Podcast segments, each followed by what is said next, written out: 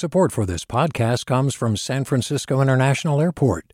At S F O, you can discover award-winning flavors and unique shops all before takeoff. Learn more about what's at S F O at fly S F O dot com. Hey, it's Avery Trufelman, host of Articles of Interest. And I've got to say, I've been a fan of K Q E D ever since I was a little kid, and I would come out to San Francisco to visit my grandma. It was just what we'd always turn on every time we got in the car, every time we were making dinner and turning on the radio. It was always K Q E D.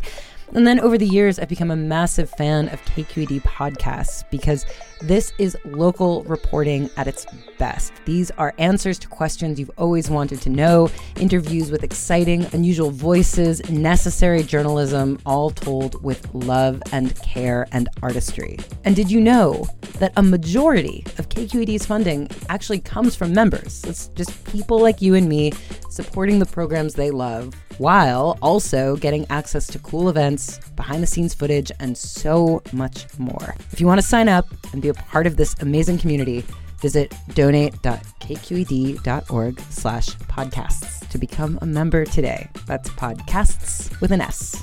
Thank you for listening, and thank you for your support. From K Q E D. This is the California Report. Good morning. I'm Lily Jamali.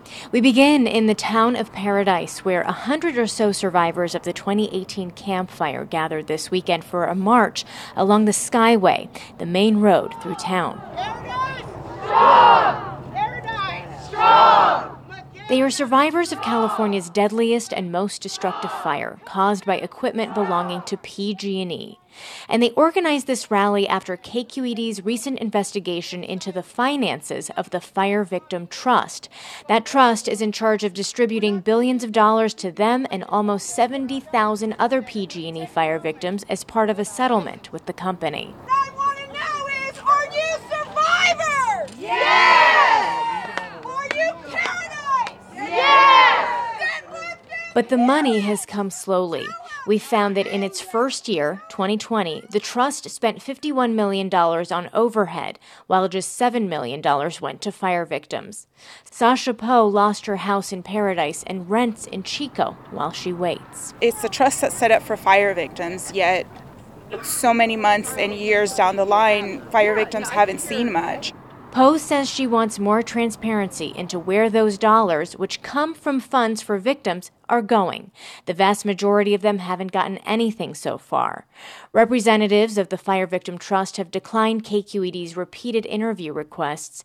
In a YouTube video posted this week, Trustee John Trotter acknowledged the frustration of fire victims, but also predicted more delays. We're dealing the hand we were dealt, and we're doing it the best we can.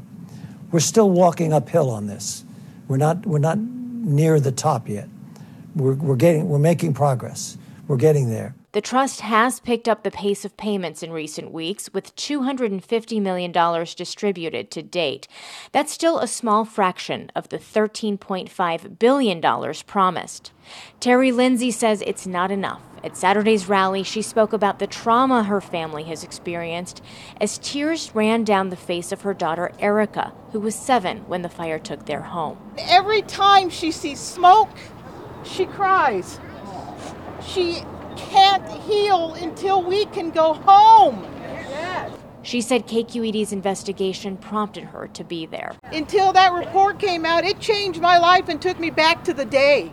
What Lindsay wants now is the same thing many of the other seventy thousand fire victims want, a place where she can envision a new future for her family.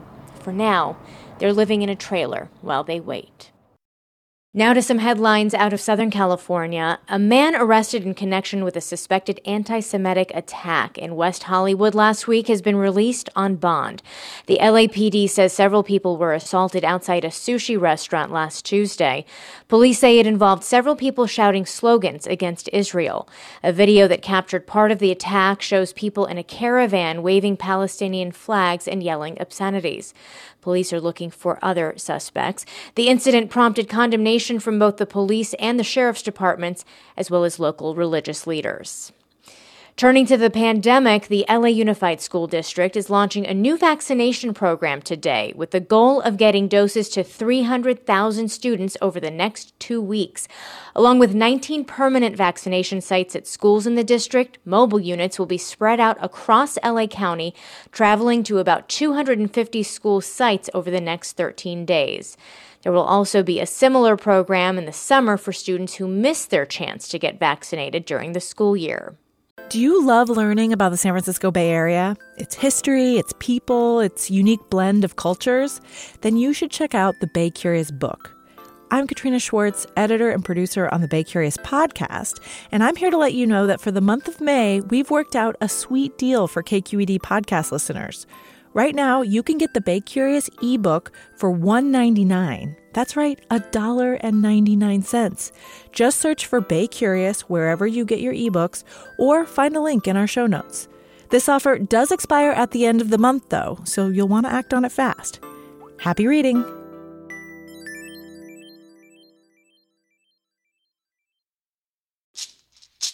Hey, it's Glenn Washington from Snap Judgment.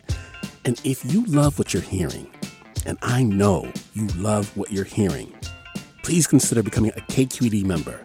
You get special access to cool events, behind-the-scenes footage, and so much more. Plus, you'll sleep better at night knowing you did your part for the community you depend upon. It's in you. Please be in it. Visit donate.kqed.org slash podcasts to sign up now. That's podcast with an S. Thanks. It's not your imagination. The cost of being Californian is going up. That's the key finding of a recent study by that name released by the Oakland-based nonprofit, the Insight Center. Earlier this morning, I spoke with its president, Ann Price, about her research. One of the most surprising findings of our study was the fact that Black, Latinx, and Native households with no children are struggling more financially than white families with two children. That was quite astonishing. We're really seeing what's happening in the labor market for many communities of color. Unequal pay, unpaid care for children and elders, underemployment, and even labor market discrimination plays a big part in why we're seeing some of the numbers that we're seeing. And walk us through some of the specific numbers. I mean, we're both in the Bay Area here, and you do an extensive look in this report at the cost of childcare in our region. Talk us through what you found. Yes, we all know that childcare is extremely expensive in the Bay Area. Childcare costs are now outstripping the cost of housing, except in one of our most expensive counties, like Marin County, for example. But the cost of just having a child in the Bay Area is really becoming untenable for many families. Mm-hmm. And one of the findings that we had that was also pretty alarming was the share of Black families in Marin County who are striving to cover their basic expenses went from fifty-six percent in twenty eighteen to ninety-five percent. In twenty twenty-one. So the cost of just having a child in the Bay Area is really becoming untenable for many families. In fact, having just one child nearly doubles the likelihood that a married couple will really teeter on the edge of financial precarity. That was Ann Price, president of the Insight Center, on the new study titled The Cost of Being Californian, Soaring Economic Inequity for People of Color. Los Angeles is mulling whether a whole new agency devoted to focusing on homelessness might be the way to address it. A group of civic leaders called the Committee for Greater L A thinks it's worth a shot. They're calling for a brand new independent entity to spearhead efforts to get Angelenos housed. But as K C R W's Anna Scott reports, it's not clear how it would work with the existing bureaucracy. When it comes to local government's response to homelessness, everybody is in charge and nobody is in charge. Between the city, the county, and the L A Homeless Services Authority, which is supposed to coordinate between the two, strategies differ widely. In its new report, the Committee for Greater L A calls for creating one privately funded office to corral everyone onto the same page and new accountability around getting people off the streets. The committee includes philanthropists, nonprofit officials, and academics like Rafe Sunnenshine, who runs Cal State L A's Pat Brown Institute for Governmental Affairs and was brought in to author the report. He says that while improving all the various entities that currently work on homelessness is a good goal, that's a very roundabout way to get to where we need to go. It's not the shortest distance between two points, which is a straight line. What really has to happen is these existing organizations have to be aligned to a North Star, a mission, and a goal. As in setting clear objectives for getting people off the streets and working together on how to achieve them. But the big driver behind L A's homelessness crisis is a lack of affordable housing that's built up over decades. It's not clear how more cooks in the kitchen would address that without budget or lawmaking powers. Committee members say their next step is meeting with L A Mayor Eric Garcetti and L A Board of Supervisors Chair Hilda Solis, who would be two of the overseers of the center. For the California Report, I'm Anna Scott. California is on track to fully reopen on June fifteenth. Businesses are eagerly waiting for that day, but a lot of them are struggling to hire staff they lost during the pandemic. One of those businesses is Piccino Restaurant in San Francisco's Dogpatch neighborhood. The Italian restaurant was forced to lay off dozens of employees when it first shut down last March. And while they're back open for outdoor dining and limited capacity indoors, it's been a real challenge to hire servers and hosts. The California Report's Keith Mizuguchi sat down with co-owner Margarita Sagan to talk about the challenges they continue to face in running their business. The biggest problem for me personally is that laying off sixty plus people back last year, it was heartbreaking, heart-wrenching. Nothing has come close in my fifteen years owning a restaurant to that. So The the people, the customers are amazing. They're they're the backbone of, of course, of our existence. And some of them, we are surprised at the unreasonable expectations that were presented here and there. Um, they don't understand the cost. I am astonished by a person, a customer, complaining about the cost of a pizza. Well, I have maintained for fifteen years the best ingredients we can find. We have our own small farms in, in uh, Northern California near Hillsburg. We bring to the table the best in- ingredients. We have a farmer that looks after the, those fields and brings us the best. Sharon and I wouldn't be in business if we weren't bringing the absolute best to our customers. You mentioned the layoffs was one of probably the most heartbreaking things for you.